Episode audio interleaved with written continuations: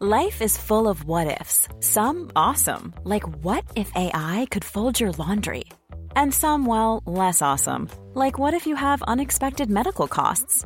United Healthcare can help get you covered with Health Protector Guard fixed indemnity insurance plans. They supplement your primary plan to help you manage out of pocket costs. No deductibles, no enrollment periods, and especially no more what ifs. Visit uh1.com to find the Health Protector Guard plan for you. Many of us have those stubborn pounds that seem impossible to lose, no matter how good we eat or how hard we work out. My solution is PlushCare. PlushCare is a leading telehealth provider with doctors who are there for you day and night to partner with you in your weight loss journey. They can prescribe FDA-approved weight loss medications like Wegovy and Zepbound for those who qualify. Plus, they accept most insurance plans. To get started, visit plushcare.com slash weight loss. That's plushcare.com slash weight loss. Greetings, fellow time travellers. Always good to have you with me on this journey through the history of the world. I wouldn't want to do this on my own, and I know that I'm not on my own. Uh, there are thousands of us doing this together now.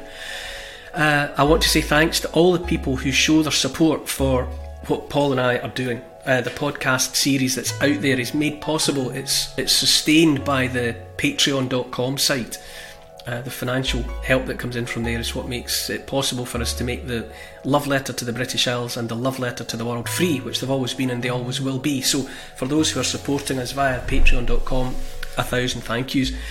If you're not a member yet and you'd like to join and uh, be part of the family that's making all of this happen, uh, just go to patreon.com, search for me by name, follow the instructions, sign up, part with some cash. Uh, you can join monthly or you can join for the year, and it's a bit cheaper if you do the whole year at one go. And it'd be great to have you along. We do vodcasts and question and answers and competitions and various things. It also brings people together. Everyone's talking amongst themselves and making contact and, sh- and sharing ideas. So, anyway, it's time now to climb aboard the time machine as we set off on the next stop in my love letter to the world. Recorder, microphone, action.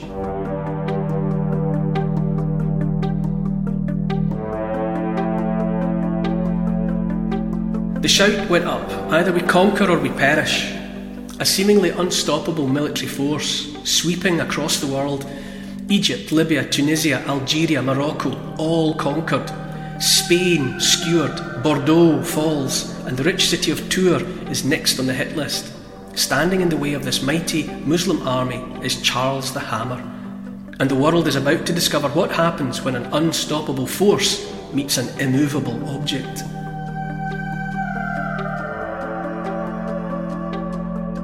Endeavouring to understand history in hopes of illuminating the future. I'm Neil Oliver, and this is my love letter to the world.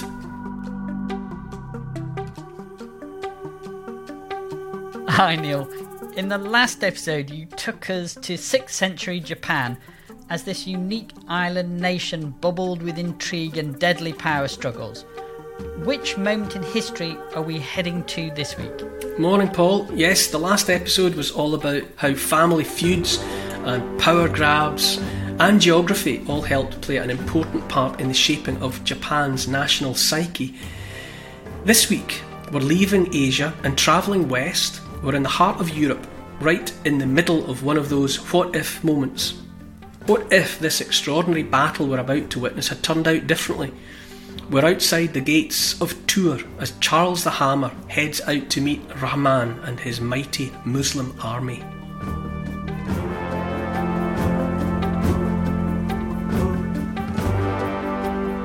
We're just outside the city of Tours in, well, France, but at the time in question, it wasn't really France. It was the kingdom of the Franks, fr- from which France takes its name. The moment is going to happen in the year 732, 732 years AD, and the protagonist is Charles Martel, which is Charles the Hammer, and we'll get to him in a minute. But first of all, there's some there's some necessary background. This one's about one of the many clashes over the centuries between the great faiths of Christianity and Islam. There's always there's always trouble between Christianity and Islam. There was then, has been all the time ever since, and there still is now. There's just no getting away from it. We're kind of used now to hearing, especially in the West, is Islam described as a religion of peace. That's that's often that's often what you hear. It's a religion of peace. Are all religions? You would hope so, wouldn't you? Really, um, but wherever there's religion, there's trouble. Uh, within religions, because they, they have factions, don't they? Within all of the faiths, all of it, whatever Hinduism, Buddhism, Judaism, Christianity, Islam, Zoroastrianism, Baha'i, Mormons, whatever you whatever you care to mention, because you're talking about something ultimately transcendental, something transcendent, uh, something that the, the the truth of which uh, is to some extent uh, beyond the reach of humankind. They're all referring to something invisible and beyond, uh, and then when it gets into the hands of human beings, different human beings are determined that they understand different things from that transcendent truth and they fight about it because that's what people do. So all religions are, are fraught with internecine fighting and where they rub up against another faith, as often as not, there's trouble. But at the moment, I think, well, it's because of for, for so many so many people in the West have come to associate Islam with the behaviour of fundamentalist Muslims, fundamentalist Islam, which is associated with atrocities, terrorism and, and, and bombings and 9-11, Bataclan, uh, Charlie Hebdo. It, it, has that connotation, and uh, the counter the counter to that was that was coming from the Islamic side was, but Islam is a religion of peace. So it advertises itself, pushes itself, stresses that, that Islam is a, is a religion of peace. But the, po- the point is, in the early years of it, during the time of Muhammad, and then in, certainly in, in the first few centuries after Muhammad, it was sustained by war. And it was sustained by, this is a, an Arabic word, ganima, which uh, I, hope I'm pronouncing that near enough, it, which is the spoils of war, the spoils of conquest It was kind of financing the operation.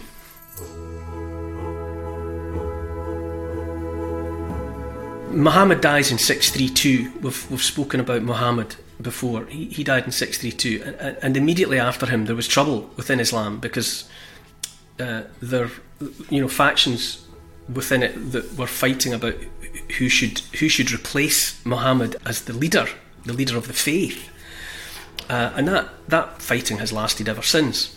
But in the aftermath, there were caliphates, and under the under the, the rule of the, the caliphates, the Islamic world expanded, and it expanded rapidly out of the Arabic peninsula where it had been established, and it, it, it grew from there.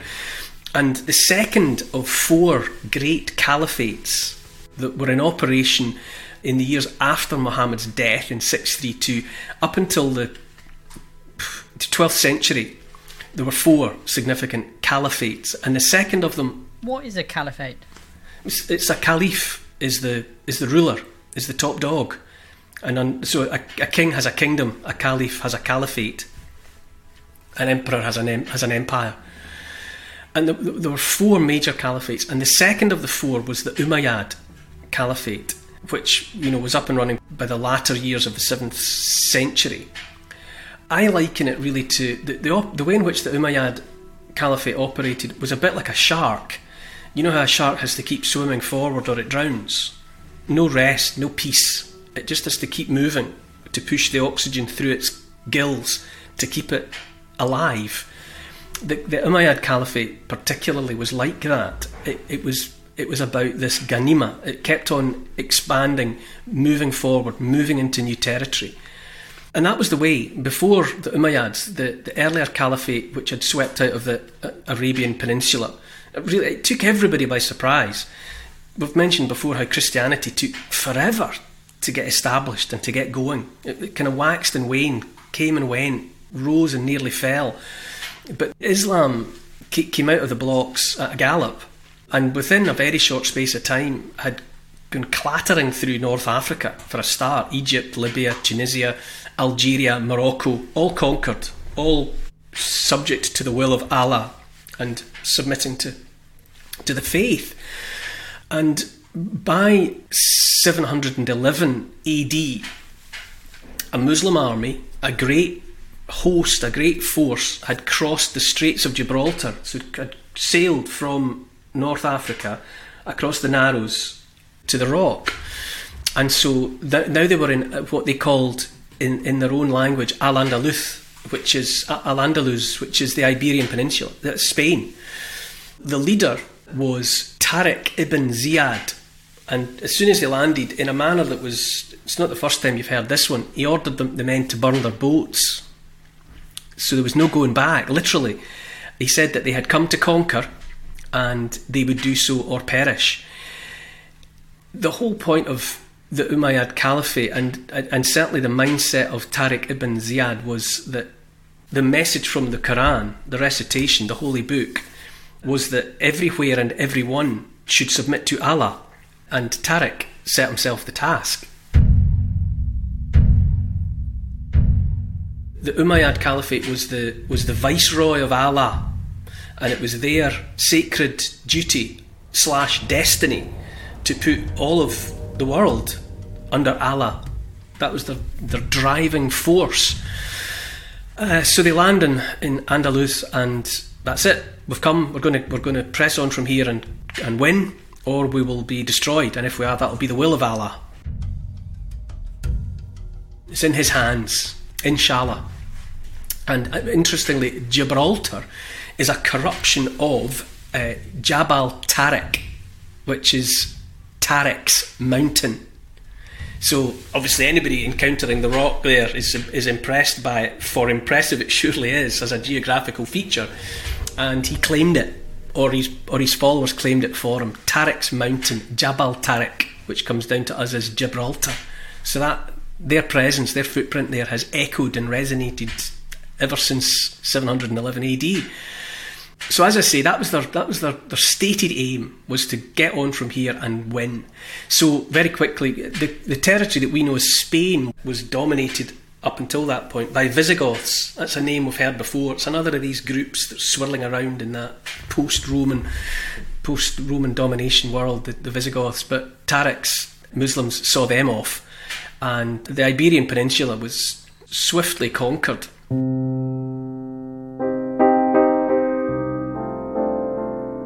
And so they moved north then, you know, across the Pyrenees, which is the mountain range separating Spain from France, what we would call France.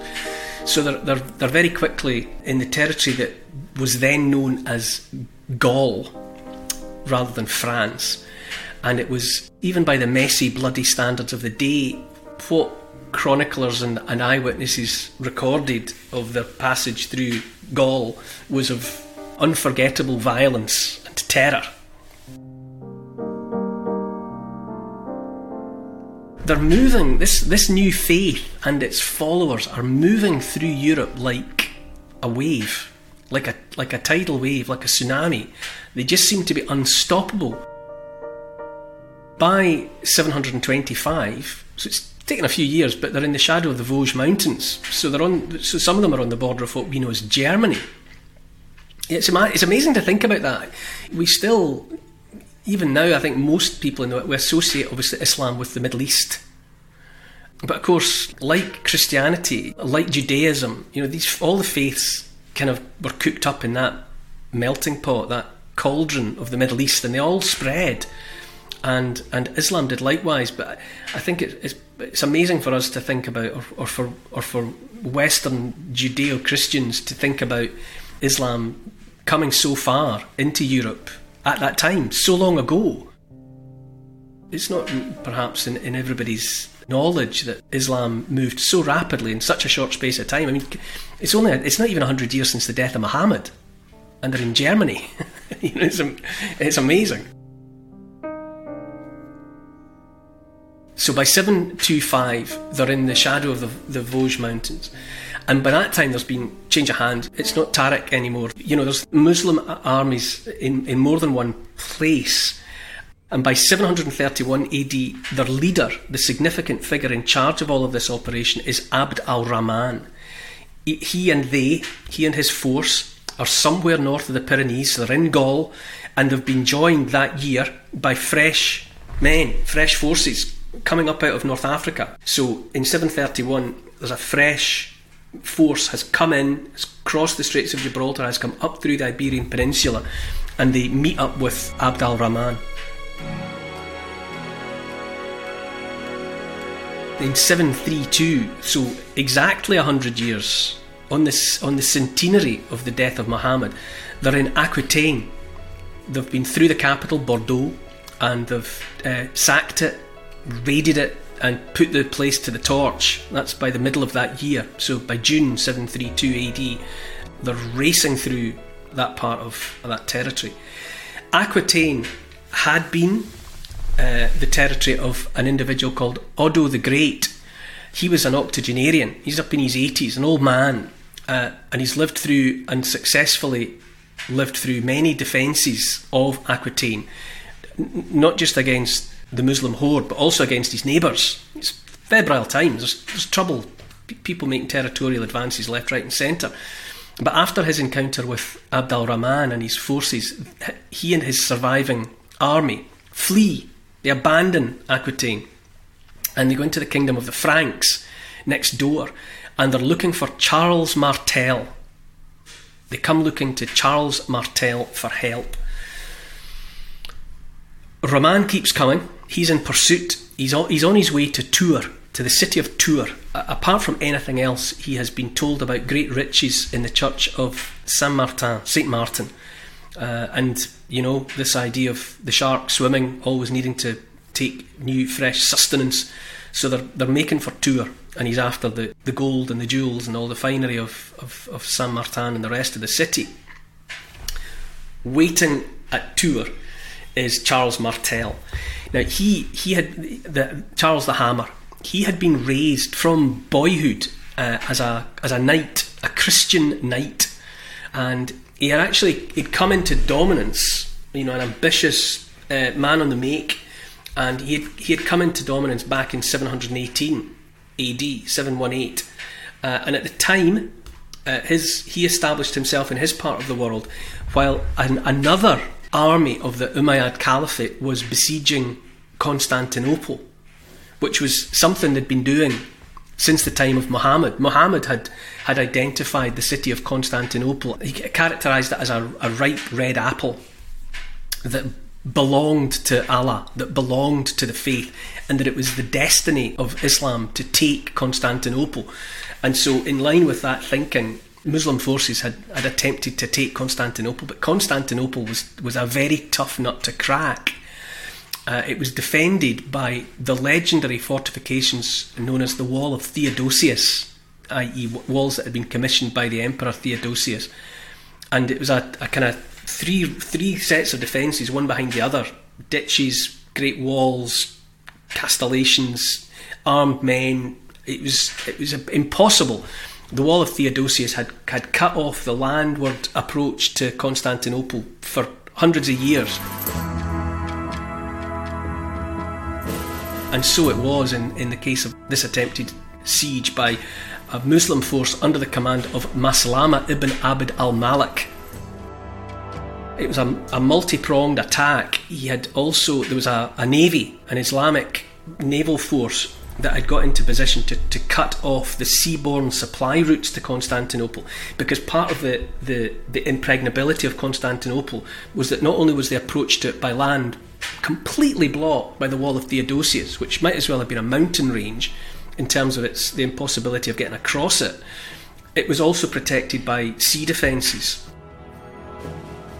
The Byzantine navy was armed with something truly terrifying, which remains a mystery to this day. But chroniclers talk about Greek fire. The Byzantine navy, they had guns on the bows of the ships, and by a mechanism and a recipe that's still not properly understood, they, they were flamethrowers. They could project liquid fire over a great distance. And this is what they did in 718. They, they, they set fire to the Muslim navy It just, destroyed it. And Greek Greek fire has fascinated historians and, and military people ever since. It's obviously it was obviously something a bit like napalm.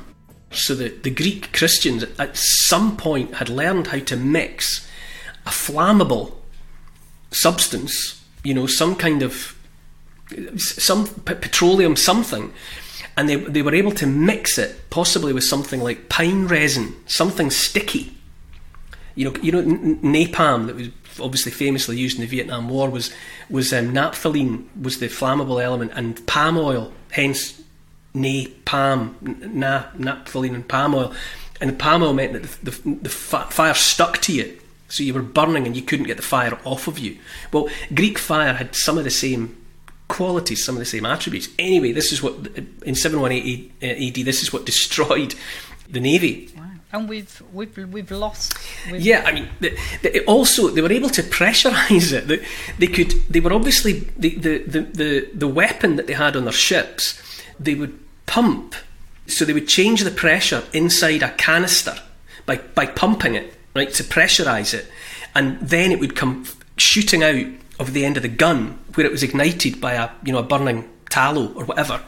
So it, it was a it was a complicated bit of kit, sophisticated bit of weaponry, and it, it, Greek fire terrified the living daylights out of anybody that went up against Constantinople.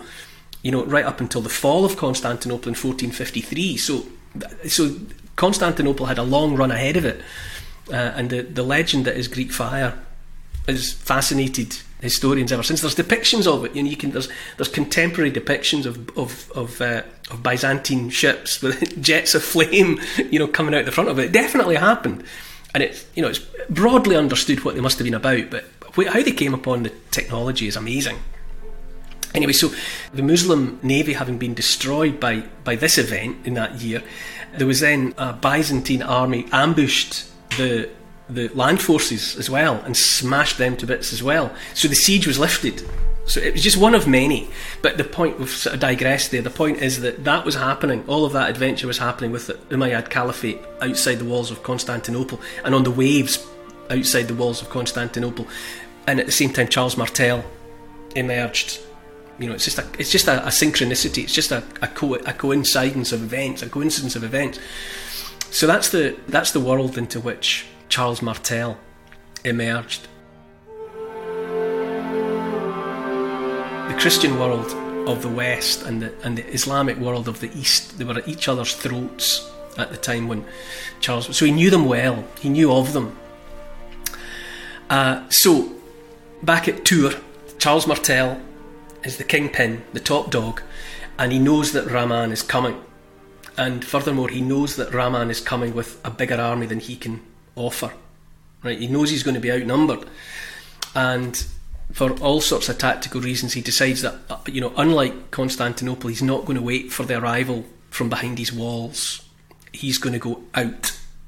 He's going to go out, choose the ground, and confront Rahman uh, on his own terms, on his own turf. I suppose to some extent it's just a demonstration of defiance. You know, we're not we're not afraid. We're we're we're here and we're ready for you. Do we know where he got his name from? The hammer. because of what he's about to do. he was just a. It was just. It's just a, a nickname applied. He was a hammer. He would crush. It's an honorific. It's a. It's a. It's a nickname. Um, but this is the moment. Seven three two AD. Beyond beyond Tours. The two armies come together, and as expected, it's di- it's always difficult to tell. Uh, history being written by the victors and all of that. It's difficult difficult to know who's telling the truth about the size of the armies because if you win and you get the chance to write about it, there's always a temptation to portray yourself as the underdog, the the, the David in the face of the Goliath. You know, it happens again and again and again. Not only did we win, we overwhel- we overcame overwhelming forces and if you've killed everybody, they can't, you know, they can't deny it. But there seems, amongst the chroniclers and the, and the subsequent history, it, it seems to be uh, accepted that Rahman's force was larger. So let's let's accept that it was two very different forces. The Muslim tactic at that time was lightly armoured, mounted men, cavalry. Uh, so fast moving, fast moving over the terrain, highly mobile, and so on. The Franks, Charles Martel's men, it was heavy infantry. So they were just like, they just took up a position and, you know, sort of put down roots like a wall. Shields up, spears, axes for throwing, javelins for throwing, swords, the whole bit. But they're just going to they're just going to stand their ground. So it's the unstoppable force meets the immovable object. It's it's one of those situations. According to the story, there's a standoff, a Mexican standoff, if you like. The two forces are face to face for a week. You know, they're just watching each other. It's somewhere close by the the River Loire, which is, you know, and, and, and again and again the Loire emerges as, as, a boundary between forces, between empires and whatever. So it's somewhere, it's somewhere beside the River Loire, uh, and it's after a week or several days at least of face-off. It's Rahman that loses his patience first, or decides to make his move. So he unleashes his cavalry. Um, and there's a, there's a, a, a Christian chronicler uh, called uh, well there's a there's a, a, record of the event. It's called the Mozarabic Chronicle written by a Christian Mozarab. Uh, not long after he pieced it together. He pieced the battle together from uh, eyewitness accounts. And, and the book that he published if you like uh, covered the history of the area between 610 and 754 so that you know so the, the, the battle at Tours is right in the thick of all of that and basically, it's a it's it's it becomes it's a victory for the for the Franks. Uh, and what he write, what the what Mozarab writes about is the is this steadfast behaviour of the of the Franks in the face of the the whirling nightmare of the the Muslim cavalry. It's the first reference in Latin to Europeans. Europeans or Europens is the word used, but it's the first time that a Latin writer used that term in you know in describing the Franks, the the Europeans. But I've got a bit of I've got a bit a bit of it here. He's describing the kind of nature of the fighting. Uh, Mozarab, uh, the men of the north, that's the Franks, stood as motionless as a wall. They were like a belt of ice frozen together and not to be dissolved, as they slew the Arab with the sword. The Franks, vast of limb and iron of hand, hewed on bravely in the thick of the fight. So you get a real sense of it there. You know, there's waves of cavalry coming in, constantly being galled by the by the immovable object of the Franks. Very significantly, in the teeth of it all, Rahman, the leader of the Muslim force, is cut down, slain, which is, I mean, that's always catastrophic for a force, for a fighting force, to lose their top man is always significant. They fought until it was dark, nonetheless, and then it, it stopped. You know, there's no floodlights. There's, there's, there's no way of going about these things effectively in the dark. So the, the two forces withdraw from one another. And then in the morning, when the Franks awaken on the battlefield, the Muslims have gone probably in no small part because they've been thrown badly galled by the loss of their leader. But they're gone. They're nowhere to be seen. Um, it wasn't the it wasn't the end of it. Uh, not by any stretch of the imagination. Ch- Charles Martel would continue to fight Muslim armies again and again, but always, always he had the upper hand. And eventually, and famously, the Umayyad Caliphate and the, and the and the Muslim force in its entirety were driven back across the Pyrenees back into Spain, back into the Iberian Peninsula. So 732, that's, a, that's one of those dates that's like 1066. It's one of those dates that you know people sort of tend to remember or ought to remember. It was the high water mark for the advance of the Muslims, of the Umayyad Caliphate. That was it. You know, that was as far that was as far as they got. They'd got some distance though, hadn't they? Oh gosh, yes. I mean that's the that's the point. It's amazing as well when you think how far they were from home. I mean, people talk about stretched supply lines. I mean, it's you know, it's beyond that. They're operating. Uh, they're so far from home. Uh, you know, if, if, they even think of home, you know, they may well have been of the mindset that you know wherever they lay their hat, that was their home. I don't know. They, you know, from the beginning, they hadn't really intended to be going back anywhere but they're so far out, they're so extended.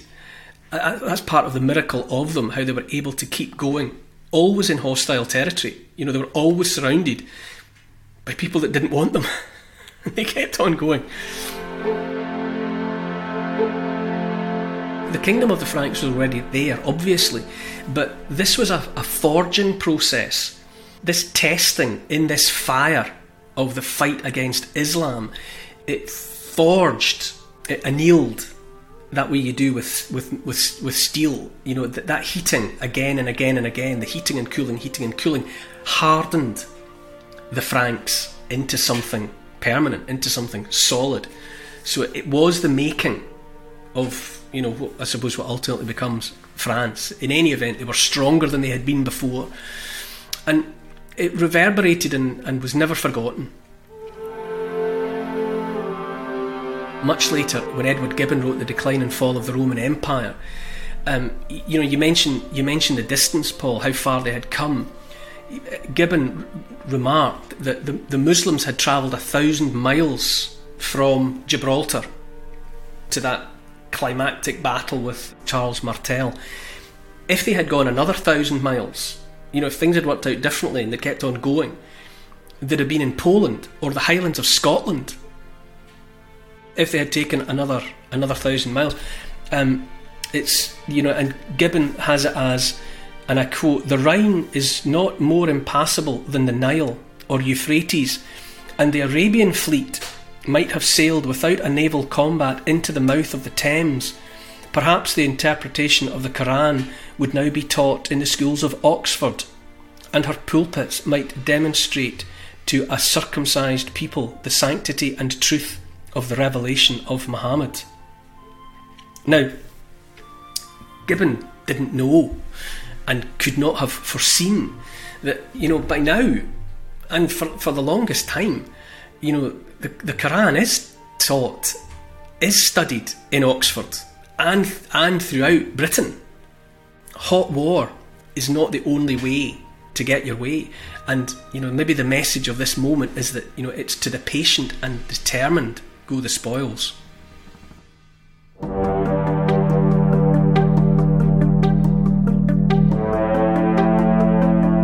Shining a light, busy, bustling, and famous throughout Christendom, an island where some of the world's finest Anglo Saxon artworks were created. Odin and Thor, square sails, prows carved with dragons' heads, and circular shields slung over the gunwales, slaughter and pillage, gold and jewellery grabbed, and survivors rounded up as slaves. And for the next four centuries, these mighty warriors wrote themselves into the history books. Next time in my love letter to the world,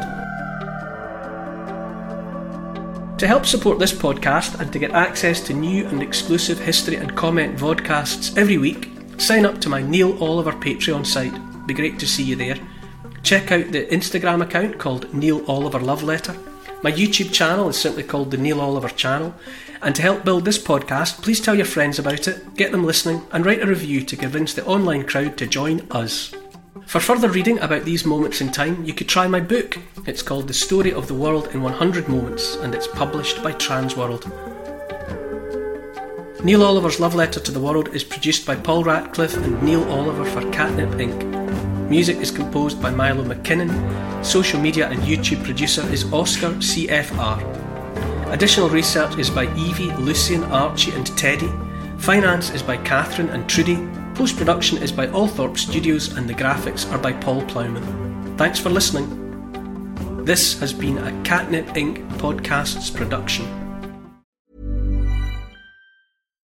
Deserves the best, and there's no better place to shop for Mother's Day than Whole Foods Market. They're your destination for unbeatable savings, from premium gifts to show-stopping flowers and irresistible desserts. Start by saving 33% with Prime on all body care and candles. Then get a 15-stem bunch of tulips for just $9.99 each with Prime. Round out Mom's menu with festive rosé, irresistible berry chantilly cake, and more special treats. Come celebrate Mother's Day at Whole Foods Market.